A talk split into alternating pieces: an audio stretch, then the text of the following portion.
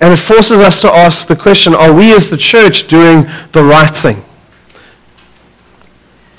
Is the body doing the right thing? And it's my concern for our church that we there are so many wonderful people carrying so many wonderful deposits of God and carrying those things that I hope we haven't missed the unifying idea that God calls us all together to be working towards. And so this morning, I want to make a case for what I believe that unifying idea is. I want to share it with you. I want to suggest a framework within which all these diverse, God inspired, God honoring passions that He has placed into us as we've read His scriptures, as we've been moved by the Spirit. I want to, I want to suggest a framework within, within which I think God brings all of those things into alignment in order to allow the church to do what He wants the church to do. So I'm going to share with you my conviction of why we're here. And then I'm going to attempt to tell you why I believe that. And hopefully, some of you will agree with me by the end. Some of you may not. And that's okay. We'll work with you together anyway because we love one another. Right? Here is my conviction. My conviction is this I believe that above all else, the Great Commission embodies the desires of God to be the focus of the body. Jesus said, Go therefore and make disciples of all nations baptizing them in the name of the Father and of the Son and of the Holy Spirit, teaching them to observe all that I've commanded you. And behold, I am with you even to the always, even to the end of the age. I believe that when we live out the Great Commission, that we will operate as the body is supposed to function. That we will fulfill the purposes of God in our generation. And we will get to stand before Jesus one day and receive the commendation, Well done, my good and faithful servants. I genuinely believe this. I hope some of you initially will, will be like, yes, Brad, we're totally on board with that. But maybe some of you will not, and I understand that. I understand because there are many different parts of Scripture that speak to us and call our hearts alive. And so, in the rest of this message, I want to do my best to explain why I believe this idea is the unifying idea that draws all of what God has said together. And that when we live to fulfill this command, everything else that God desires of us will also be done. Perhaps by the end you will agree with me. Maybe not. So I genuinely believe that in this command, it, Jesus gives us the framework that he lived through and the framework that we are called to live in as well. So I'm going to try and tell you why, and I'm going to do that in five reasonably brief steps, otherwise, we might be here all morning. Okay? Here's the first thing I, I believe that yeah, the first reason I believe that the Great Commission ties us all together. The Great Commission covers everything that Jesus said. All of the commands that Jesus gave are caught up in the Great Commission.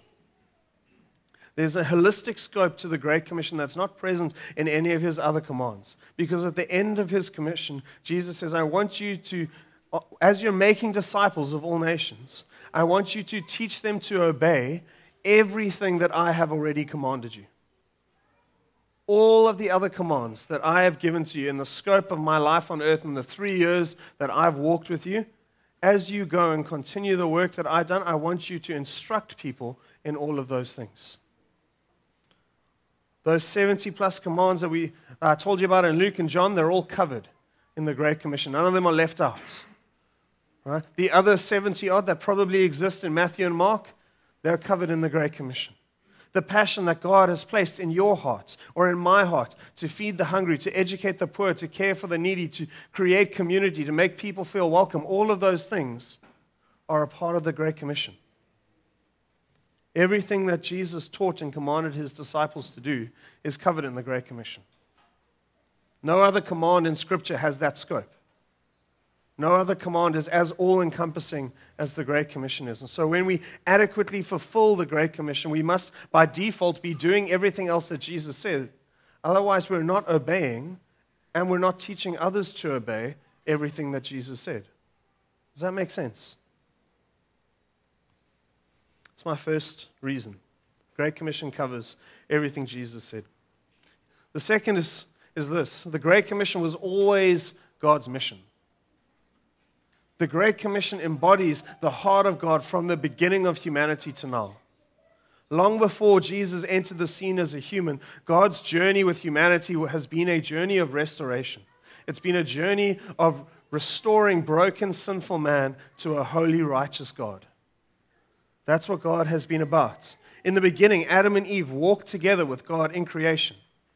And then, as we all know, we get to Genesis chapter 3, and the serpent and Eve and Adam, and they're all together, and the fruit is eaten, and sin enters into the world. And that moment marks the moment at which man's fellowship with God is broken. And sin interposes itself between God and us.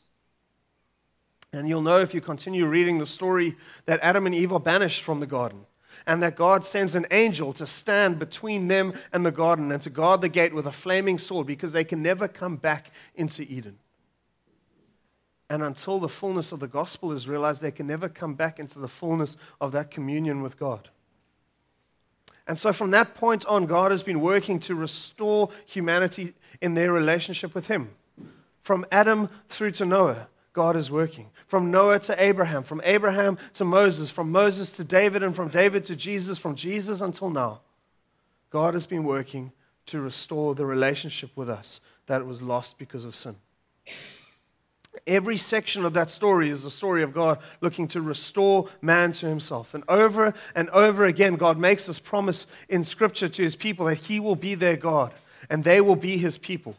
And it's echoed finally in the book of Revelation where God expounds on it and says, And there will be no more tears and no more crying and no more pain and shame because I will be with them and I will wipe every tear from their eye. And it's this beautiful picture, this culmination of all that God has been working towards of man and God together again. And over and over again, it's sin that gets in the way of this desire of God. It was sin that caused God to destroy the world in a flood. It was sin that caused God to separate humanity into different languages at Babel. It was sin that caused Esau to trade away his birthright for a single meal.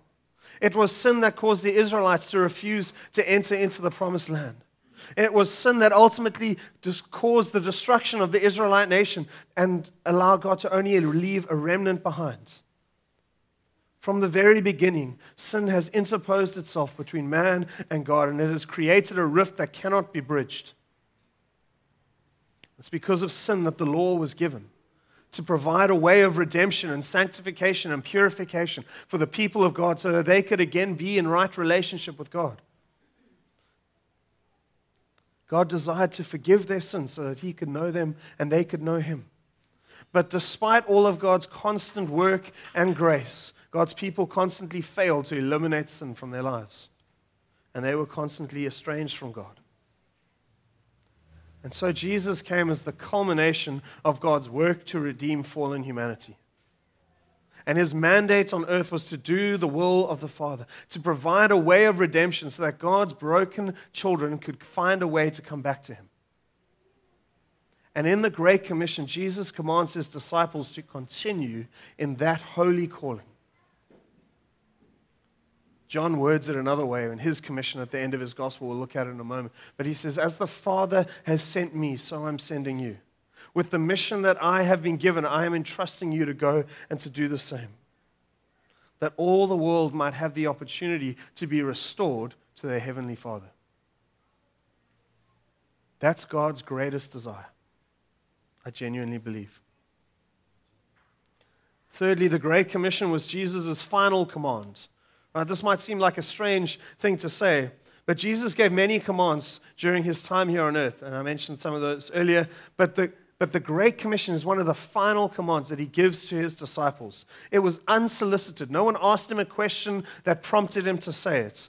Right? But he appears to his disciples after his resurrection, after spending some time together with them, and he says, Listen, guys, I want you to go ahead of me to Galilee and wait for me there, and I will come to you. And I can imagine as they're getting together and they're gathered together in Galilee and they're waiting on a hill, and they're like, What's Jesus going to say? Why has he asked us all to come together into this place? What's he going to do here? And off they go, expectant to meet with Jesus, who hasn't constantly been with them after his resurrection. They want to hear what he has to say. And as he arrives, he says this All authority on heaven and on earth has been given to me. Go, therefore, and make disciples. And after that meeting, Jesus, sh- shortly thereafter, Jesus ascends into heaven. I don't know exactly how to place all the different endings of the different Gospels and the ascension.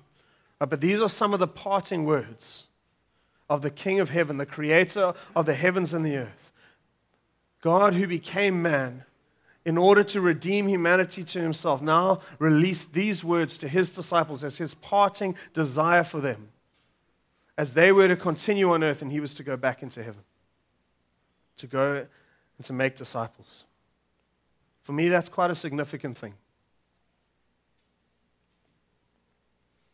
Fourthly, not only was this Great Commission, the end of Matthew's Gospel, but this command is echoed in each of the four Gospels, each of the other three Gospels. Right? They contain elements that are very, very similar to this. In Luke, in Luke 24, 45 to 49, Jesus tells his disciples to go and to preach the forgiveness of sins in Jesus' name. Right? And if you're going to forgive people of their sins, they need to be able to do that before they're baptized. Those two ideas are tied very closely together and to act as witnesses of the teachings of Jesus. Just as Matthew, in Matthew, Jesus told them to go make disciples, Jesus tells them, Go be witnesses to all that I've taught. Just as Matthew said, Teach them to obey everything I've commanded you to do. Jesus is going to be witnesses of all that I've taught. Go live it out. Go and show the world how to live.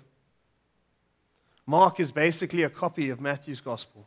In Mark 16, it's the longer ending of Mark, which is why we believe it's probably been modeled off Matthew's gospel. Right? It displays the most similarities between the commissions. That the command to go into all the world is identical. Mark says to proclaim the gospel, just like um, making disciples. And both contain a call to baptism. As we said just now, John's uses different wording. In John, it's John 20 from 21 to 23.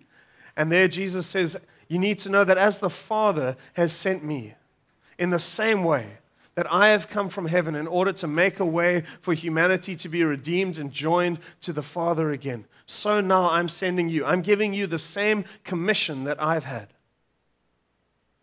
the same role that I have had to come and to declare the kingdom of God, to show people that the king has arrived, that the kingdom has been inaugurated, and that there is a way to be forgiven of your sins and to come and to follow the king for all eternity.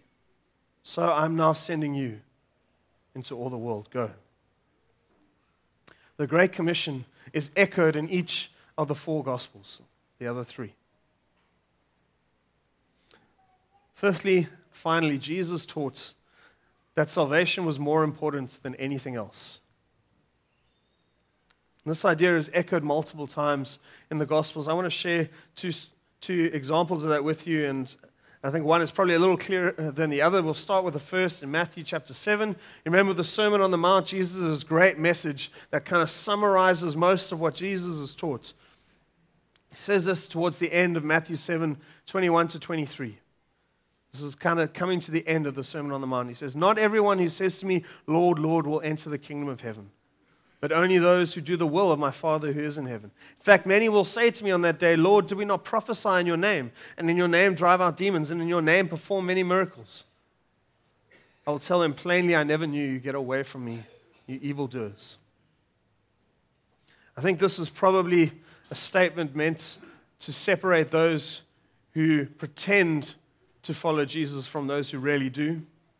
But Jesus makes a significant observation. He says, There will come a point at the end of your life where you will stand before God and you will profess to have done many good things. And the thing that you will be judged on is not whether you have done the good things or not, but whether you knew Him or not, whether He knew you. Get away from me, you evildoers. I never knew you. It's our relationship with Jesus that is at the core of what Jesus came to establish. Jesus will say to them, You are not my disciple. You did not follow me, you followed someone else. Doing good, godly things can be of no worth if it doesn't proceed from a relationship with Jesus. This is a reflection on the works based gospel idea. You can't work your way into heaven doing good things, you will never be good enough. You can only access eternity with God through a relationship with Jesus. Later on in Matthew, Jesus reinforces this idea. He asks a rhetorical question. Matthew 16, 26. He says this What good will it be for someone to gain the entire world and yet to forfeit their soul? What can anyone give in exchange for their soul? And I think this brings this idea a little bit more potently to the surface. Is there anything more significant than the salvation of your soul? Jesus asks. And when we look at it in relation to the other commands that we need to remember Jesus gave, God calls us to love the poor, the needy, the illiterate. But what good is it to teach a man to read if you don't lead him to Jesus? What good is it to give someone a job but not to show them the greatness of the Messiah? What, at the end of their life, can they ultimately trade for their soul?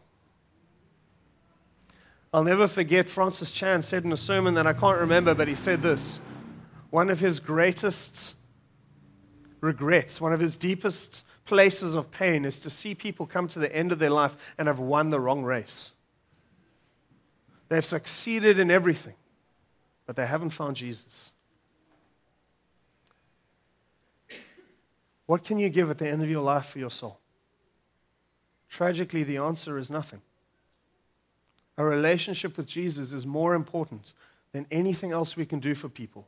And we can do and should do very many good things for people. That's who God has called us to be. That's the story of the Good Samaritan and many others.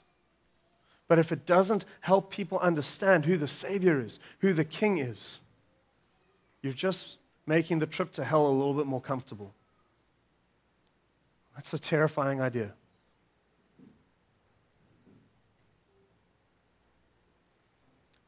all of the things that we can and should do for others around us are good, wonderful, and godly things, provided God inspired them. But they need to be subservient to a greater idea. They need to be subservient to a greater command to lead people to Jesus so that they would be his disciples. That's why I believe that the Great Commission is the command of God that best brings the church into focus. It's the command that unites all of God's other commands and mobilizes them towards this one end that people would be brought into a life giving relationship with God so that they would be his disciples and ultimately so that they would continue in bringing others to be disciples.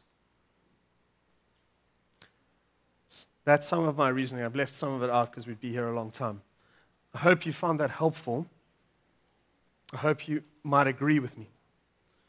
But I want to I want to draw this to a close by making two observations. Firstly, what happens when the Great Commission is not central to what we do?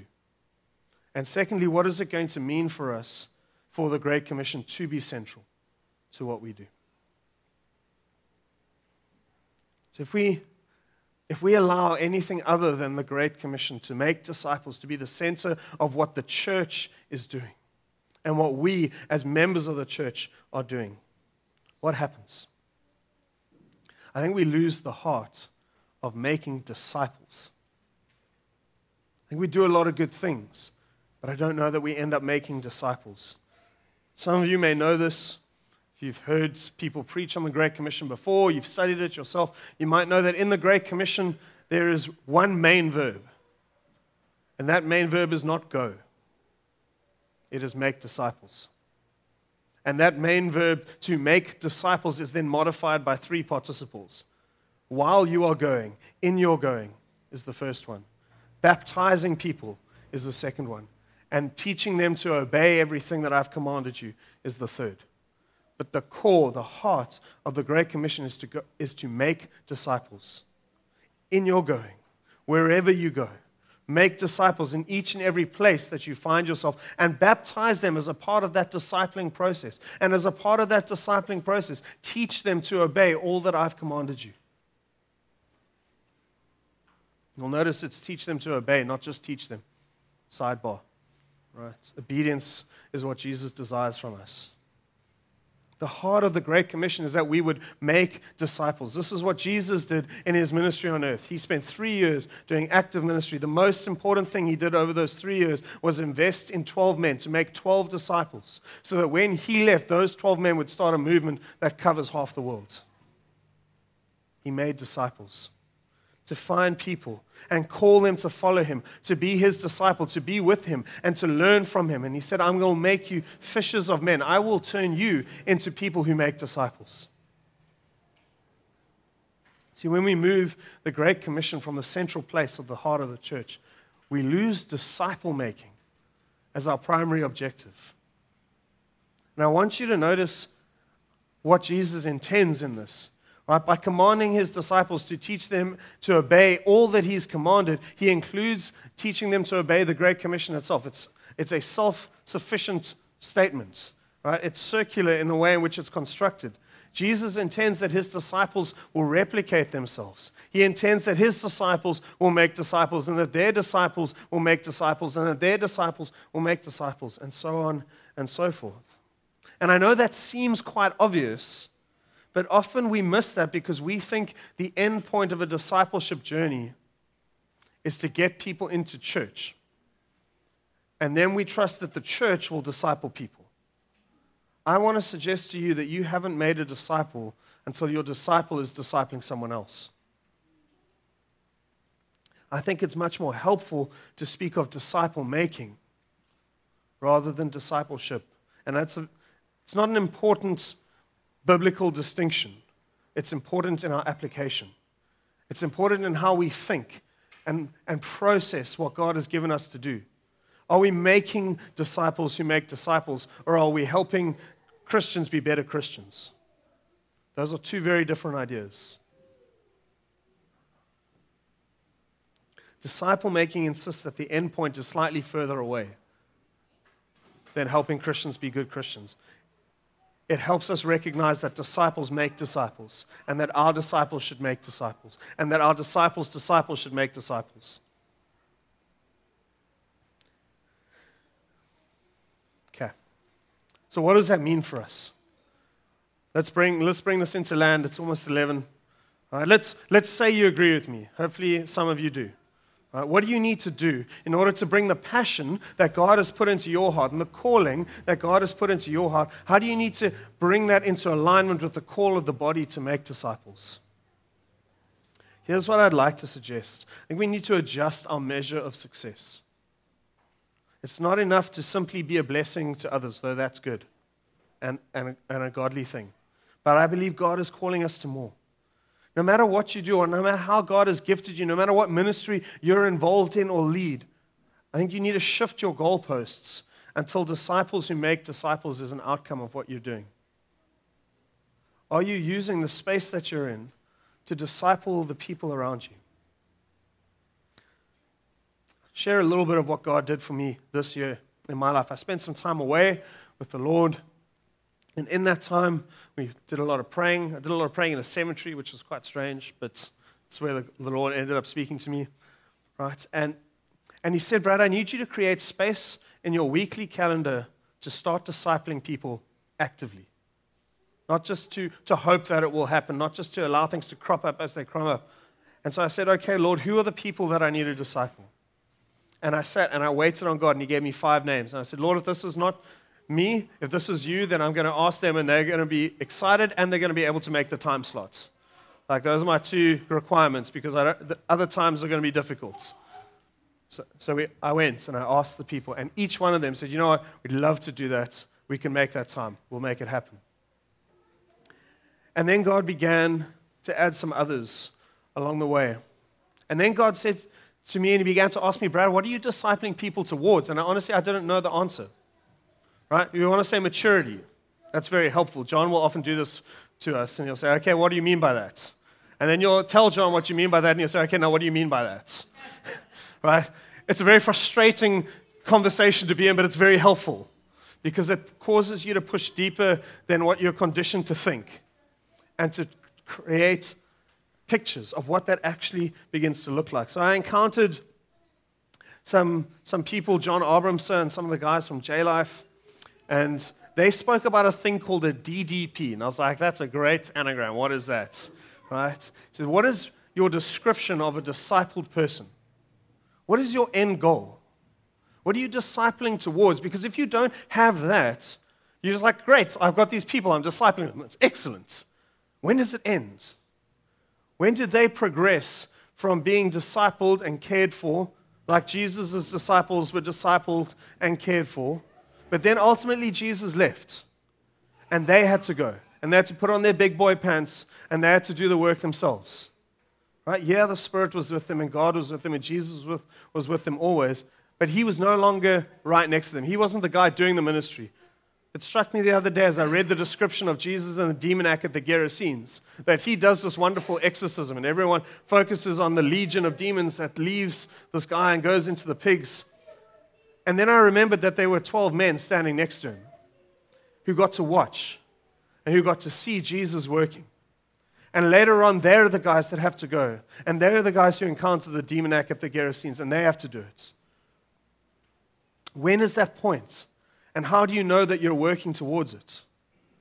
And so I took some time and I sat with the Lord and I said, Okay, God, help me. Help me to know what a discipled person looks like. What am I working towards? What are the character things that we want to see in a person who is like has reached a place of maturity in their, in their character? What are the things I'd like to see them living and doing in their life that I would know that they have reached a place where they are ready to carry this into others? And I made a list and I wrote it down. And then I shared it with some people and I asked them for feedback. And now I know that's what we're journeying towards. And then I sit with them and I say, guys, I want you to know we're not just going to do this forever. This is not just like an, an indefinite situation. We're going to work together. And in two years, I want to get you from here to there. That's what I want to see in you. And you know what? Some of this stuff I'm not equipped to help people in.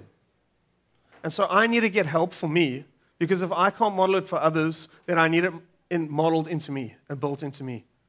But then there are people and tools that I can use, and we can go and be a part of it together. And I can sit with John and Shirley and I can say, guys, pour this into us, help us. I can sit with John and Terry, I can sit with Gertrude, I can sit with people who are carrying it. And I can say, put it into us. Help us to pick this up and carry it so that we can impart it to others. How can you do that in your life? Who are the people? Who are the relationships that God has given you favor to pursue in your life at the moment? Do they know the Lord yet or not? Doesn't matter. You can start discipling someone from outside the kingdom towards the kingdom. You can start discipling someone in the kingdom towards making disciples of people who are not in the kingdom yet. Just begin to ask that question. Is there one, are there one or two people that you just recognize God has given you favor with? He's given you a place where they, they trust what you have to say. There's a, there's a level of understanding that you carry together where you're able to speak into their life and they're able to receive it. Is God asking you to take that a little bit further? Take some time and ask Him. If you can't, if I say to you, Who are you discipling? and you don't have an answer, I want to really encourage you. I don't want to condemn you, right? Because I could easily have fallen into the same place of condemnation. But I want to ask you to sit before the Lord and say, God, who are you asking me to disciple? And if you feel ill equipped to begin to do that, ask who is discipling me? Who can I go to? Who can I sit under? Who can I ask to pour into my life so that I will be able to pour into someone else? Because often that second step is not part of us. We want someone to pour into our life so that we'll be afloat and we'll just like make it through. But our call as Christians is not just to make it through, it's to equip people to be disciples of Jesus. Because by the Spirit, we're able to navigate this broken world that we want Jesus to round up and bring to an end. And in His power and His authority, we're able to move through this. And we're able to effect change both in our lives and in the lives of the people around us because the Spirit's at work in us. Who's God beginning to place in your heart? Maybe we're going to close and I want to I want to just create a space of silence. And if there's there aren't yet those people in your life, maybe take some time and just say, Lord, please will you begin to show me who you might be asking me to begin to disciple. And maybe you need a, maybe you're like me and you need a you need a calendar slot. Maybe you need to say, God, what is the time slot? Is it seven o'clock on a Thursday morning? Is it four o'clock on a Monday afternoon? What is the space? Maybe, you, maybe that's not you, and you, you're flexible and you can do that, and that's fine right? Maybe you just need to start asking God some significant questions. Maybe you need to ask God, God, have I actually been discipling people? Help me, Lord. If this isn't a desire in my heart, Lord, does this need to be a desire in my heart? Is this something I need to pick up? Have I missed something? Because we all miss things as we go along. And if you want to continue in this journey, if you're excited about this, and you have questions, I'd love to chat to you afterwards. You're welcome to come bounce things with me. I'm learning, I'm growing. But I believe this is what God wants us as the church to do. As we do all the other things, we're making disciples who make disciples, who make disciples. Let's pray together.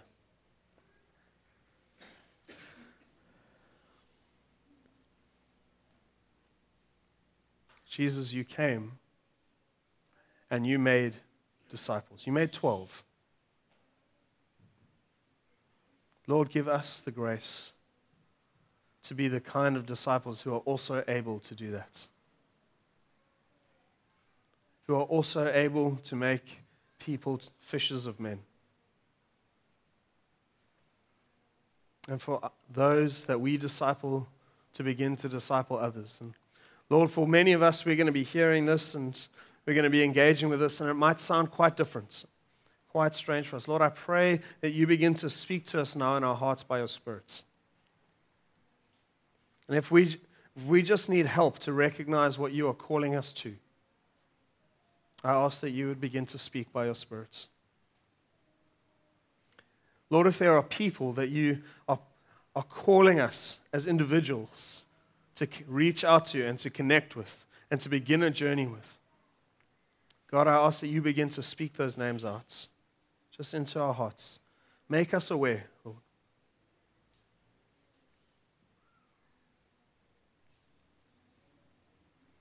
If we need to create a space in our, in our weeks where we're able to begin to do this, even if it's once a month, Maybe, Lord, if, if we need that, won't you show it to us?